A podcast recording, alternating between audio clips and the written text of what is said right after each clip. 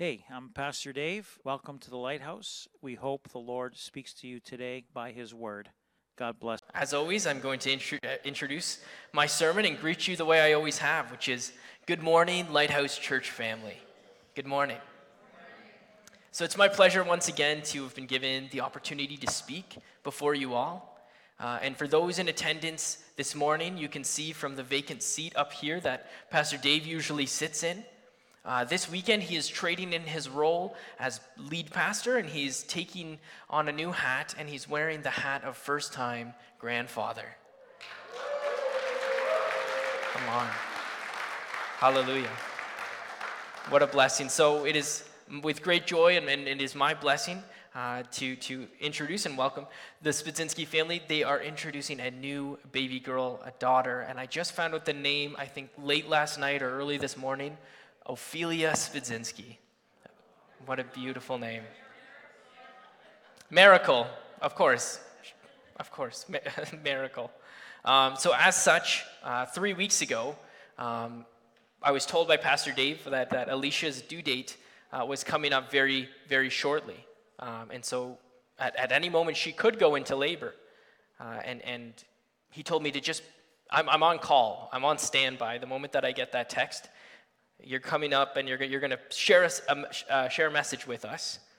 Uh, and so it was yesterday that I, I got that text uh, that, that I would be sharing a word, which in a, I was very excited. What a blessing to be able to speak, but in a much more momentous way, it meant that our lead pastor is now officially a grandfather, and his wife, Julie, a grandmother. Uh, as well as Jacqueline. And, and if you see Rochelle uh, after the service, make sure you uh, congratulate her on being a first time aunt. And Oma, on being a first time great grandmother. Wow.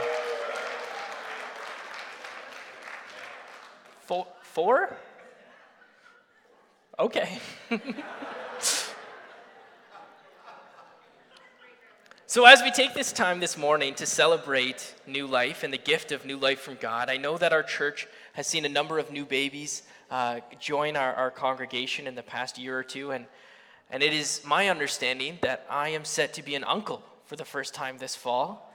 And so join me in congratulating my brother and sister in law, Nathan and uh, Jerusha Dakin. My goodness. Nathan and Jerusha Dakin as they are expecting. Hallelujah. Hallelujah. So, what a blessing and, and what a miracle new life can be. With all the, the buzz and joy and laughter that surrounds our church in this season, I felt it would be fitting to take a look at what it means to live a life that is exceptional. That as a, a mother looks down at her newborn baby, she sees so much more than just the changing of diapers. She sees so much more than just the feeding of milk. In the eyes of a new mother, there is the delight and in seeing these great plans and expectations of what God has stored up in this new life for that baby boy or baby girl. And I was, I was preparing this message, I thought of what it meant to live an exceptional life. In, in the world, uh, a life of exception is one that defies the ordinary, just the mundane. In fact, it was just this past week that I was scrolling, scrolling through my, uh, my news feed on Facebook, uh, and I saw that there was actually a recent passing of a hockey player. And I don't know how many hockey fans we have here, but even the most seasoned uh, hockey fan may not know this name, but maybe one or two of you will know the name Peter Klima. Yeah, we got one over here. Supposedly, he was a Czech forward who, who played for the Oilers and helped lead the team to a Stanley Cup in 1990. Okay.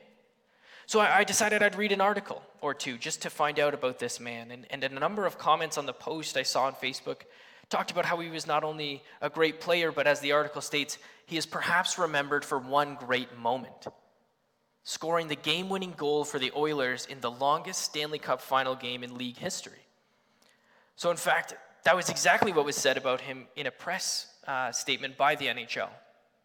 The NHL mourns the passing of a Czech legend, Peter Klima, who scored 313 goals across 13 NHL seasons. The NHL said in a statement Klima helped the Oilers win the 1990 Stanley Cup while scoring a memorable triple overtime goal in Game 1 of the final. Our sympathies are with his family, friends, and many fans. Now, I had never heard of Peter Klima until I had read that article, and, and that may be perhaps the last time I ever hear of him. And in my mind, his legacy will be one pivotal goal in a momentous game for a trophy that is coveted by many that came before him and many who will come after him. And I ask myself, is this a life of an exception? Was this an exceptional life? Perhaps as the world would see it. But I doubt many will remember the name Peter Klima. He was a good player, but not exceptional in the minds of many hockey fans, although most have not scored even one goal in the NHL. So, and perhaps in, in some way, he is an exception to the normal life, who he not just scored one uh, NHL goal, but 313, and one that will go down in the history of the minds of Oilers fans. But as I pondered what it meant to be truly exceptional, I thought of one uh, who will be remembered and what it is they will be remembered for. That, that is what a legacy means, what the summation of their life is. And this is the summation of a man's life. Peter Klima, who scored 313 goals across 13 NHL seasons. Klima helped the Oilers win the 1990 Stanley Cup while scoring a memorable triple overtime winner in game one of the final. That was the summation of a man's life in the eyes of an organization he dedicated his life to playing in. It made me ask what if Peter Klima never played hockey? His life would have most likely been ordinary, without fanfare or acclaim, you know, like most of us mortals. An unknown face in the crowd. In fact, his name would probably never be mentioned in a sermon from a pastor halfway uh, in, from a country halfway across the globe where he was born in Czechia. What would they have said about him if he was a simple farmer or a bus driver? What is the merit of a man? And is it possible to live a life that is exceptional without the exception of being born prodigiously talented at ice hockey? I say yes, it is possible that we can all live lives of exceptional faith, a life of exceptional trust, and a life of exceptional obedience to God. Now, that would be an exceptional life, a life that most people bypass. Here today, we have born to us a baby, and the future awaits. We wait with eager anticipation of, of who she will become. And I've spoken before about the expectations that can be laid upon a child. In my Christmas message just last year, I, I, highlighted the exceptional life that Jesus would come to live and the expectations of the future that awaited him just as he lied as an infant in the manger. And now we await the future of this baby girl, but I assure you, the same can be said of you. We await the future of what God has for us. But you have to ask yourself this question Do you want your life to be exceptional? But what if I don't have exceptional ability to play the piano, to paint, to write music, or, or perform surgery, or discover new technology? Or what if you do? Will that make your life exceptional? What if they didn't write prophecies about my life generations before I was born? As someone who is yet to become a father, I couldn't dream of raising a genius or a prodigy or a generational talent like Peter Klima.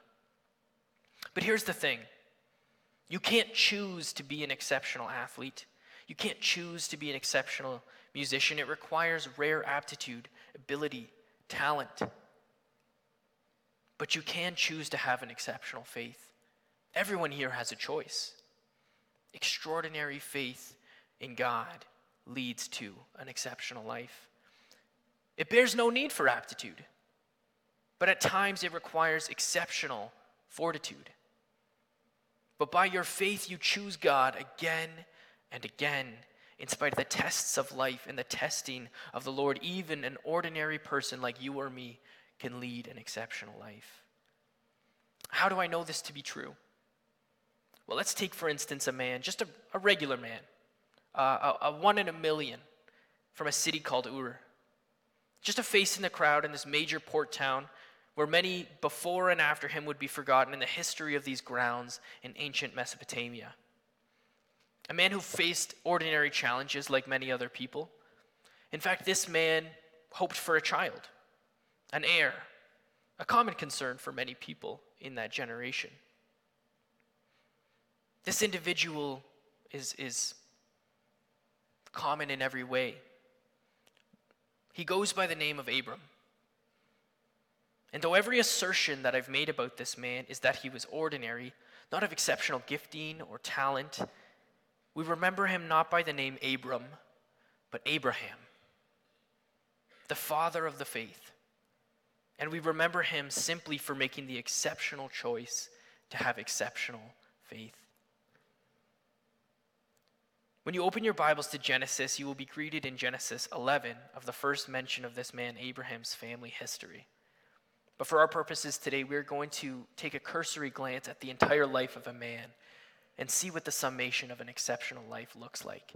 And we're going to go all the way from chapter 12 to chapter 22. So we're going to be going, taking a cursory glance. We're going to look uh, very quickly over a number of different chapters and passages and see what is entrusted to this man, this covenantal promise of God, and follow it is, until it is revealed the exceptional nature of his faith by the time we reach chapter 22. Let's start from chapter 12. Starting from verse 1, it says, The Lord had said to Abram, Go from your country, your people, and your father's household to the land I will show you. I will make you into a great nation, and I will bless you. I will make your name great, and you will be a blessing. And I will bless those who bless you, and whoever curses you, I will curse, and all people on earth will be blessed through you. And so Abram went, as the Lord had told him, and Lot went with him. Abraham was 75 years old when he sent out from Haran. He took his wife Sarai, his nephew Lot, all the possessions they had accumulated, and the people they had acquired in Haran, and they set out for the land of Canaan, and they arrived there. Abram traveled through the land as far and as great as the great tree of Moreh at Shechem. And at that time the Canaanites were in the land, and the Lord appeared to Abram and said, To your offspring I will give this land. And so he built an altar there to the Lord who had appeared to him. This passage shows us a lovely promise, an answer to prayers, to all of Abraham's worries and concerns. But there's just one problem his wife, Sarah, was barren. In order for this promise to be realized, Abraham needed an offspring. But all things are possible through God. All we need is exceptional faith, right? Well, we, we turn forward a number of chapters, all the way to chapter 15. And some time has passed, and some different events have transpired that would lead anyone to question these promises. Abraham is 85 now. He was 75 when he left, already old, uh, too old to bear a son, and now he is 85. Still no children, still no fulfillment and Abraham is growing worried. Let's read. After this, the word of the Lord appeared to Abraham in a vision Do not be afraid, Abram. I am your shield, your very great reward. But Abram said, Sovereign Lord, what can you give me since I remain childless, and the one who will inherit my estate is Eliezer of Damascus? And Abram said, You have given me no children, so a servant in my household will be my heir. Abraham is waiting and waiting, and he's growing older and older. But then the word of the Lord came to him This man will not be your heir, but a son who is uh, your own flesh and blood will be your heir. He takes him outside. Try counting the stars, Abraham. So shall your offspring be. He took him outside. Look up at that sky and count the stars. If indeed you can count them, so shall your offspring be. And Abraham, when faced with hardship, being sent out from his home, going face to face with the Pharaoh in Egypt, fearing that they would take his wife and, and kill him, all for the promise of this heir he so greatly desired, how does he respond? Abram believed the Lord and he credited it to him as righteousness. Exceptional faith. Who here could leave behind their home? All that they know for a simple promise. Who could remain then for 10 years, for the promise of a child when they were already 75 at the outset.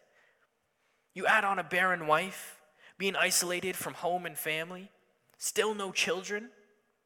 Was this a test? Though with the passing of time, Abraham may have started to question it, it was indeed still a test from the Lord. And with every test comes temptation, and with every trial comes the feeling that faith alone will not solve it. There must be something more to do. There, there must be some way I can ensure God's promises through my own effort. That's what comes in chapter 16. His wife Sarah. So she said to Abram, The Lord has kept me from having children. Go sleep with my slave. Perhaps I can build a family through her. Sarai says to Abraham, Sleep with Hagar. And Abraham begins to reason in his mind what Sarah has affirmed herself. Perhaps I can have a child. Perhaps I can have children through her and raise a family. At the age of 86, Abraham has a believed heir to his inheritance from God. At 86, unto Abraham in chapter 16, Ishmael is born. Of his slave, of his uh, bondservant. And so, what is this, you say? Pastor Joel, is this exceptional faith? Am I to be like Abraham, impatient and, and taking matters into my own hands? Please note that I reserve the right to tell you that exceptional faith is not flawless faith, for no one is perfect. That is not where the exception of Abraham's faith comes from. This morning, I'm not talking about an unobtainable faith. I'm not talking about a perfect or flawless faith, but one that is exceptional. It is not always the mistakes that we make that prove the exception of our faith, but how we respond to God's grace in those situations and circumstances when we have made error. Our faith is formed in response to God's faithfulness to us first. For we serve a great and merciful God, and so what does he do with Abraham's unrighteousness and unfaithfulness? We turn all the way forward to chapter 17 at age 99 as God reaffirms his covenant to Abraham. Starting from uh, verse 3. Or sorry, verse, no, we are going to go from verse 1. When Abram was 99 years old, can you imagine? Still waiting for your, your, your heir. 99. And the Lord appeared to him and said, I am God Almighty. Walk before me faithfully and be blameless. Then I will make my covenant between me and you and will greatly increase your numbers. And in submission, we see Abraham fall before the Lord, recognizing the error of his ways. He falls face down, and God said to him, As for me, this is my covenant with you. You will be the father of many nations. No longer will you be called Abram, your name will be called Abraham, for I have made you the father of many nations. I will make you very fruitful. I will make nations of you, and kings will come from you. I will establish my covenant as an everlasting covenant between me and you and your descendants after you for the generations to come, to be your God and the God of your descendants after you. And once again, the whole land of Canaan, where you now reside as a foreigner, I will give as an everlasting possession to you and your descendants after you, and I will be their God.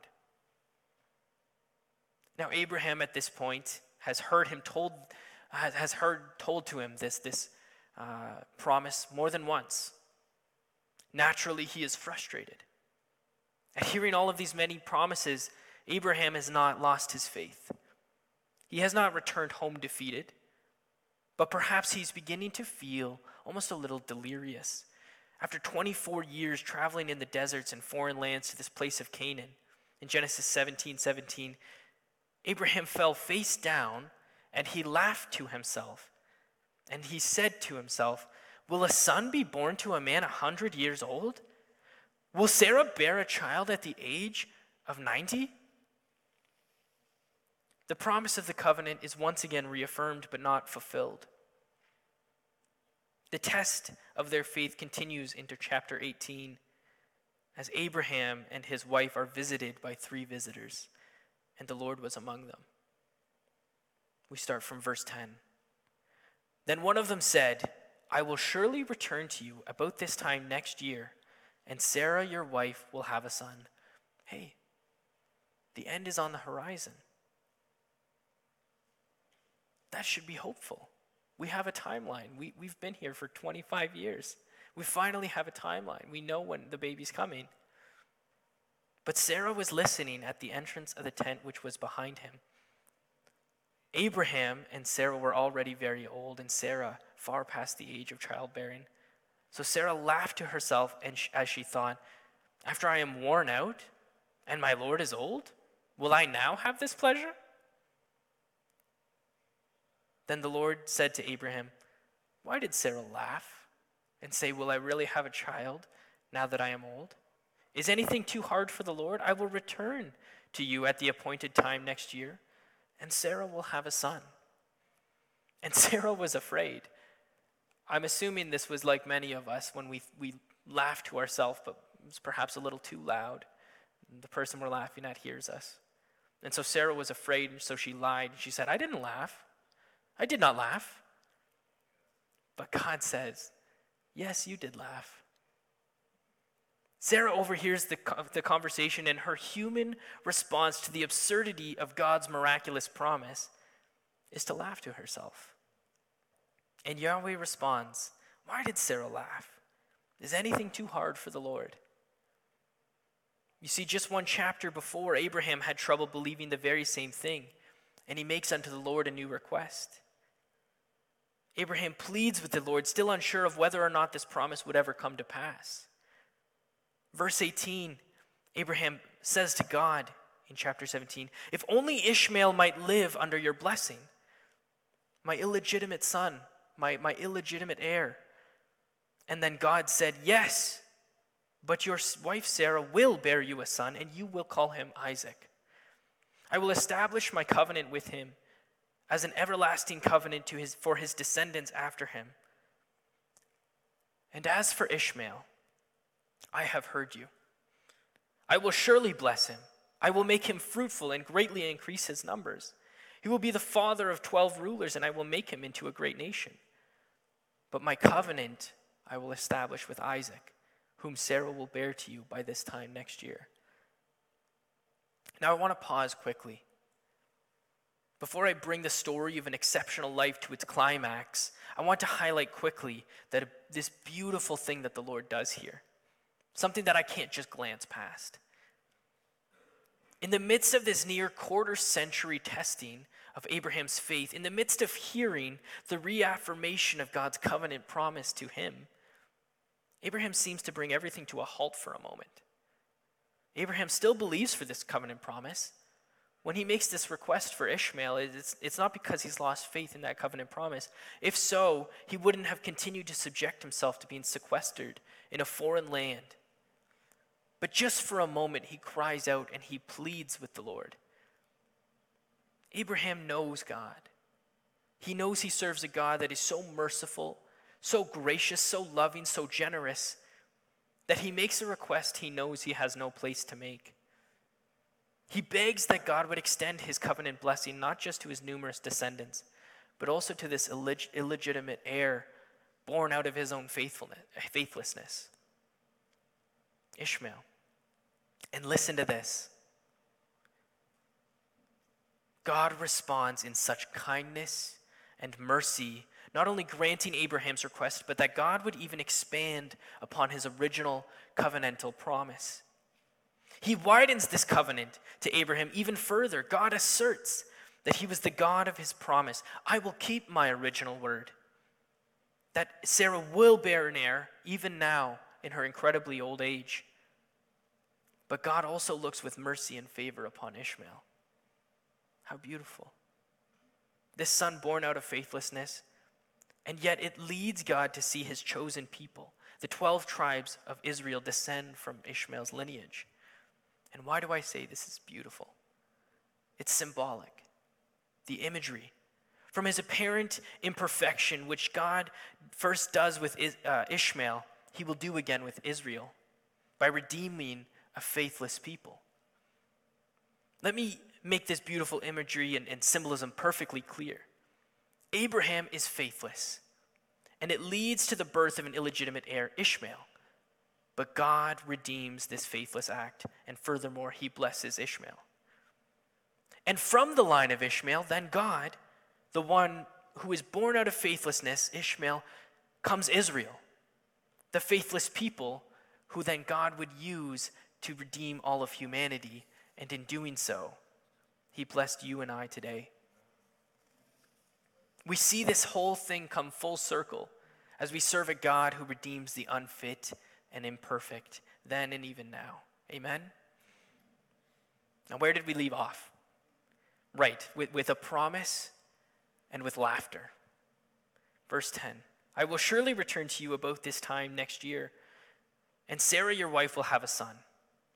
Now, Sarah was listening at the entrance of the tent which was behind him. Abraham and Sarah were already very old, so Sarah laughed to herself as she thought, After I'm worn out and my, my Lord is old, will I now have this pleasure? And then the Lord said to Abraham, Why did Sarah laugh and say, Will I really have a child now that I am old? Is anything too hard for the Lord? I will return to you at the appointed time next year, and Sarah will have a son. Sarah was afraid, so she lied and said, I did not laugh. But he said, Yes, you did laugh. Now, why did I go over this again? You see, finally, it would seem that the patient faith would see its fruit. And sure enough, just as we are celebrating the birth of a new baby girl this morning, Abraham and Sarah were able to celebrate the birth of their new baby, this time a boy. As we look ahead into chapter 21, we read of God's promise fulfilled all these very many years later. As the promised Isaac is born to Sarah, and what do they name him by? What is his namesake? They name him Isaac, which means laughter. That Sarah laughed at how miraculous, how beautiful, how powerful, and even before she had ever laughed at this, this thing, God told them, You will name him by, by this laughter. Because people will see, it will be comical, my mercy, my grace, my power. The things that I will do, they will baffle. He waited 25 years for Isaac, and Abraham is now 100. He was promised many children, and here he is with two one illegitimate son, and one that was promised, both blessed and covered under the covenant of God. And so, is this the end of Abraham's story? Already we have seen an exceptionally, almost stubborn faith from Abraham. We've seen some exceptional miracles work to see him through it all. To finally have been born this heir at the ripe old age of 100. That is truly already an exception to what the average life looks like. And yet the story is not yet finished as we come to Genesis 22. We know that some time has passed, years in fact. Isaac is now a boy. God has tested Abraham time and time again, and in spite of some lapses in Abraham's judgment, God adores Abraham. He knows he has been faithful through these challenges. But as we all know, having read these stories before, a test, another test is coming one that would make every test that came before seem incomprehensible. We know the test is coming, but Abraham doesn't. Let me read Genesis 22.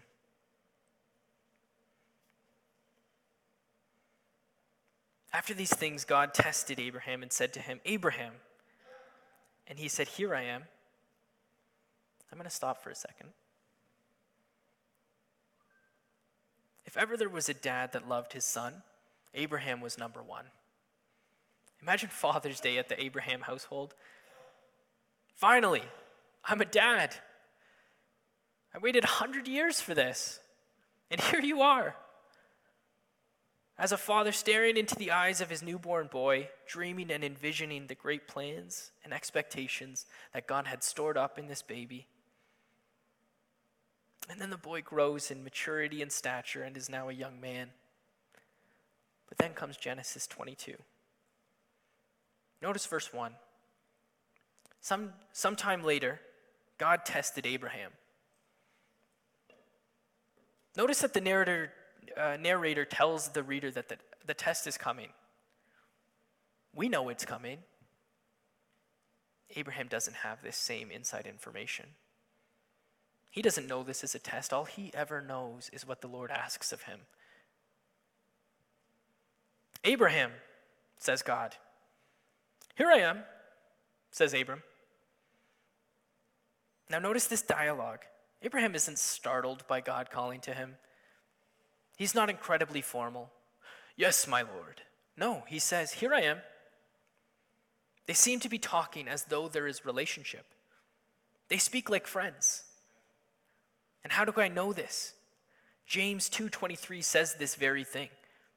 Abraham believed God, and it was credited to him as righteousness, and he was called God's friend. But things go from friendly to testy very quickly, pun intended. As God says, Take your son your only son, whom you love, Isaac, and sacrifice them as a burnt offering on a mountain I will show you. And what do we see in verse 3? There's no laughter, there's no scoffing, there's no questioning, there's no pleading with the Lord, as there once was with Abraham and Sarah. In fact, there's absolutely no indication of disobedience, no protest. No wrestling with God this time. We read verse 3. So Abraham rose early in the morning, saddled his donkey, and took two of his young men with him and his son Isaac. And he cut the wood for the burnt offering, and arose and went to the place of which God told him. No disobedience, no protest, no wrestling with God. There's the packing of a donkey and setting off to go to the land that God would show him, just as he first did at 75. Question for you Has God ever asked you to surrender to him what was most dear to you? Has God ever taken you wildly outside of your comfort zone? Challenged you with something that you believed you couldn't do or face until he brought you through it? Of course he has. And if he hasn't yet, he will he will subject you to the same test. And can God be trusted? Can you place your faith in God? Absolutely. Unconditionally. Yes. So much so that Abram was willing to surrender that which he loved most, his only begotten son. Likewise, Jesus went to the cross for you for which we are so thankful, unexpressibly grateful. But he also asks you and me to take up our cross and follow him. You see, unlike Abraham, God would see his son die on the cross of obedience to the Father. Because, like Ishmael, God loved and desired even broken, unfaithful sinners like you and I.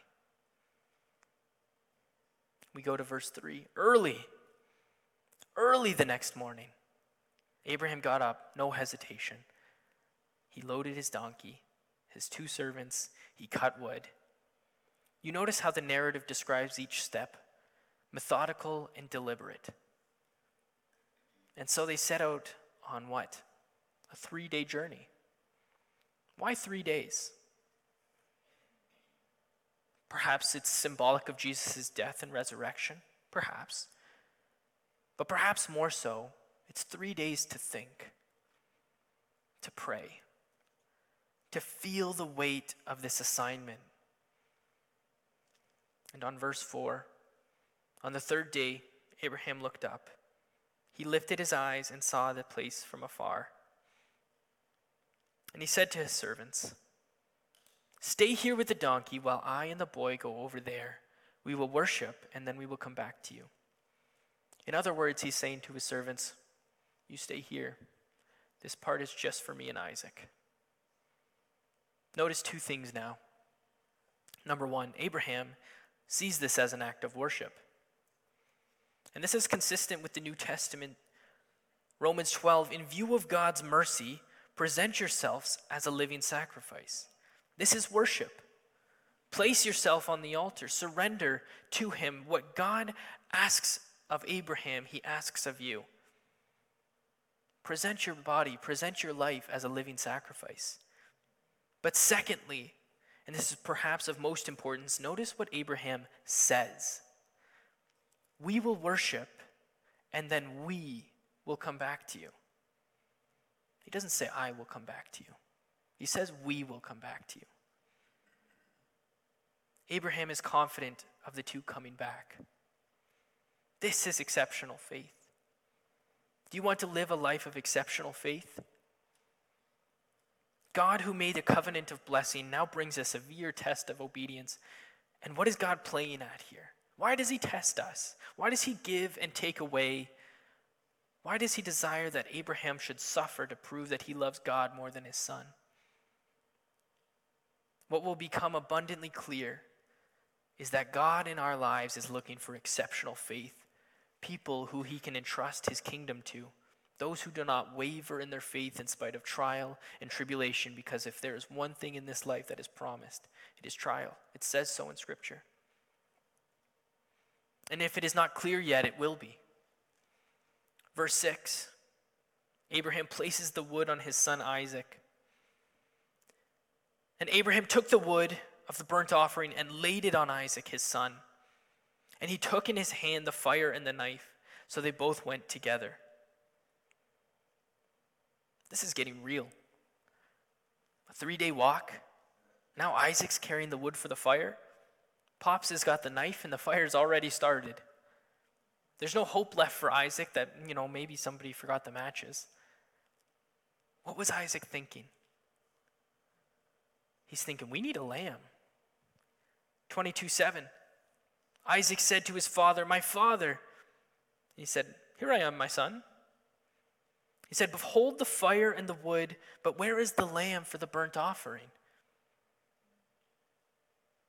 It means that I, Abraham had not mentioned to Isaac what God had said to him. Only Abraham knew. Now that's a burden to carry. Or is it?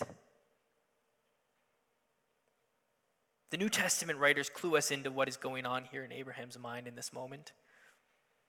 Let's read Hebrews 11, 17, 19. It says, By faith, Abraham, when God tested him, offered Isaac as a sacrifice. He who had embraced the promises was about to sacrifice his one and only son. Even though God had said to him, It is Isaac, it is through Isaac that your offspring will be reckoned.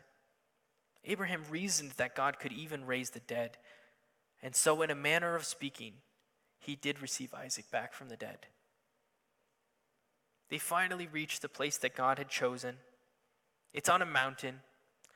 Three days of a little walking, a little sleeping under the stars, building an altar to worship together, a little binding of Isaac and rope and laying him on said altar, all in the name of some quality time, a little father and son bonding. Now, I joke because as you read this passage, it's easy for us to hear this and see it as dark. This doesn't sound like the God we know.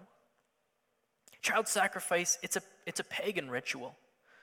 It is so far from the character of the Lord, who is faithful to his promise to Abraham, who brought a son to a barren old woman, and the hundred year old man who had no heir. And then as he takes up that knife in verse 10, then Abraham reached out his hand and took the knife to slaughter his son. And as I mentioned before, even as this biographical look at the life of an exceptionally faithful man reaches its climax, this section is told again, oddly methodically. There's no mention of struggle, there's no mention of protest, not from Abraham, and, and perhaps even more strangely, neither from Isaac. Isaac trusts his father, Abraham, and Abraham trusts his father, God. The knife is raised, and then, just then, the last moment of intervention. the angel of the Lord called to him from heaven and said, Abraham, Abraham. And he said, Here I am. Let's compare this to verse 1. Abraham, Abraham. It's twice this time. Not like the first time when he called to him. This time, perhaps even a little bit more startling, something that should jostle. And how does Abraham reply? The exact same way. No waver, no, no lack of faith. He's speaking to his friend, he's speaking to his father. Yes, here I am. Is this not exceptional faith? Notice the consistency of Abraham's response to God. Unlike before with Abraham, we don't see any questioning. There's no pleading, there's no falling down with laughter directed at God's promises. Now we see a man of consistency, a man who trusts in the Lord. We see a man who has a proven, tested, true, exceptional faith. Abraham is proof that you can lead an ordinary life with exceptional faith, and your life will be extraordinary. Do not lay a hand on that boy. Do not do anything to him. Now I know that you fear God. So dramatic, so intense. And yet, even Abraham, not knowing this was a test, demonstrated exceptional faith in the face of unparalleled circumstance. Was he willing to obey God? Was his faith in God? Was his faith in God's character? And if so, then why? And much more than why was Abraham willing to, to obey, we must ask why did God test Abraham in this way? God wants to know if we love him more than anyone or anything. And if we obey him first and foremost.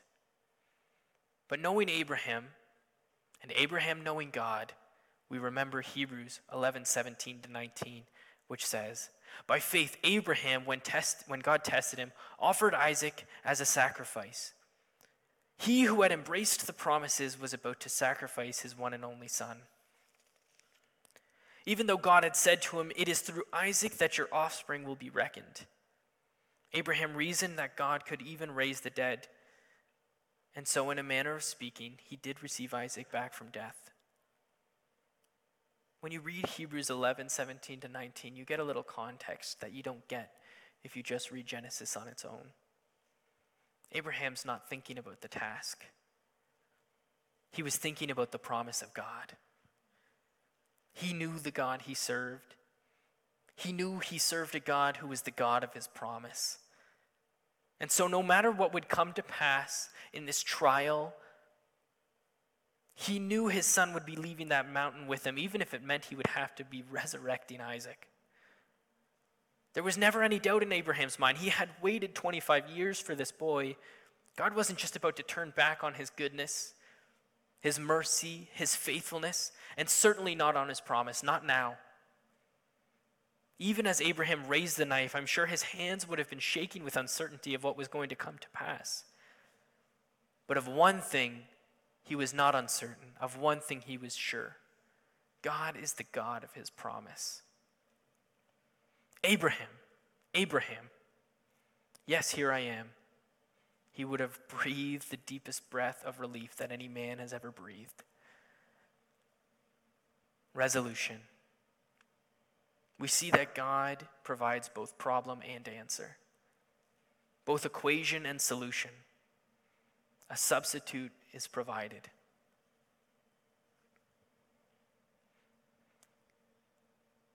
Abraham lifted up his eyes and looked, and behold, behind him was caught a ram, was a ram caught in a thicket by its horns. And Abraham went and took the ram and offered it up as burnt offering instead of his son. God will provide the lamb, just as he was always planning, both for Abraham and for all of humanity. God would provide the sacrificial lamb. Do not lay a hand on that boy, he said. You do not do anything to him. Now I know that you fear God because you have not withheld your son from me, your only son. Abraham looked up, and there in the thicket he sees this ram. So Abraham called that place Jehovah Jireh. The Lord will provide. My mom used to say that all the time when we'd walk through Costco and she'd find a penny on the ground. Jehovah Jireh. Oh, good.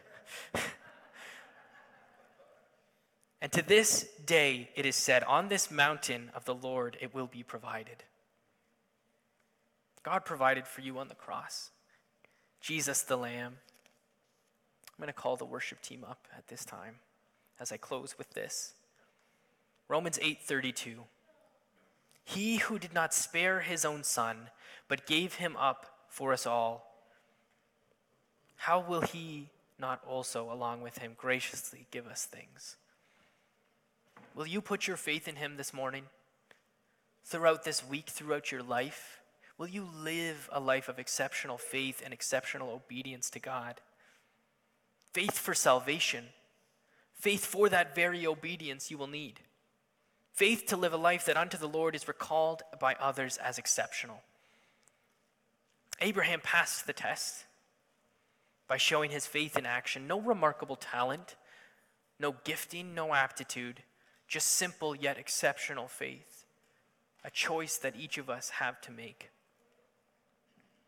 God's great promise to Abraham concludes, as it did the first time he spoke it. And through your offspring, all nations on earth will be blessed. Genesis 22 18. We see the whole thing come full circle from the moment I began to read to the moment that we see this beautiful story come to its, its conclusion. That same promise when he spoke it. And we see this come to pass not just with Isaac, but through Jesus. Jesus was that offspring. From the line of Abraham would come a son unlike Isaac who would die as sacrifice that we may live.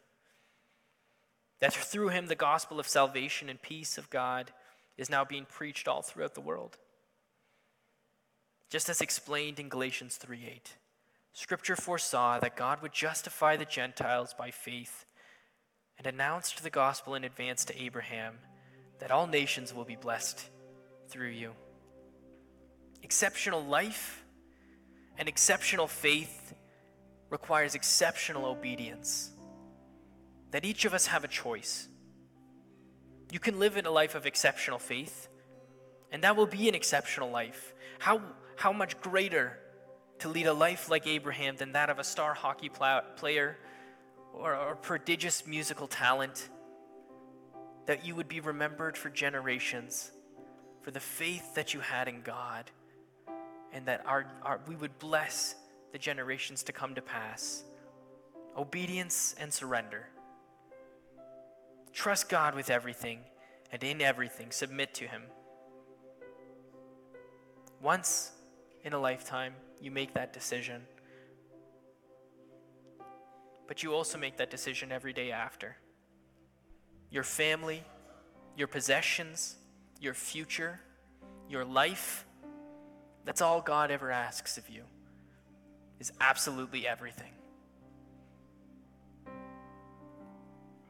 Hey, thanks for joining us. We hope you enjoyed the sermon. Just want you to know you can find full live stream services on our website, lighthouseniagara.com.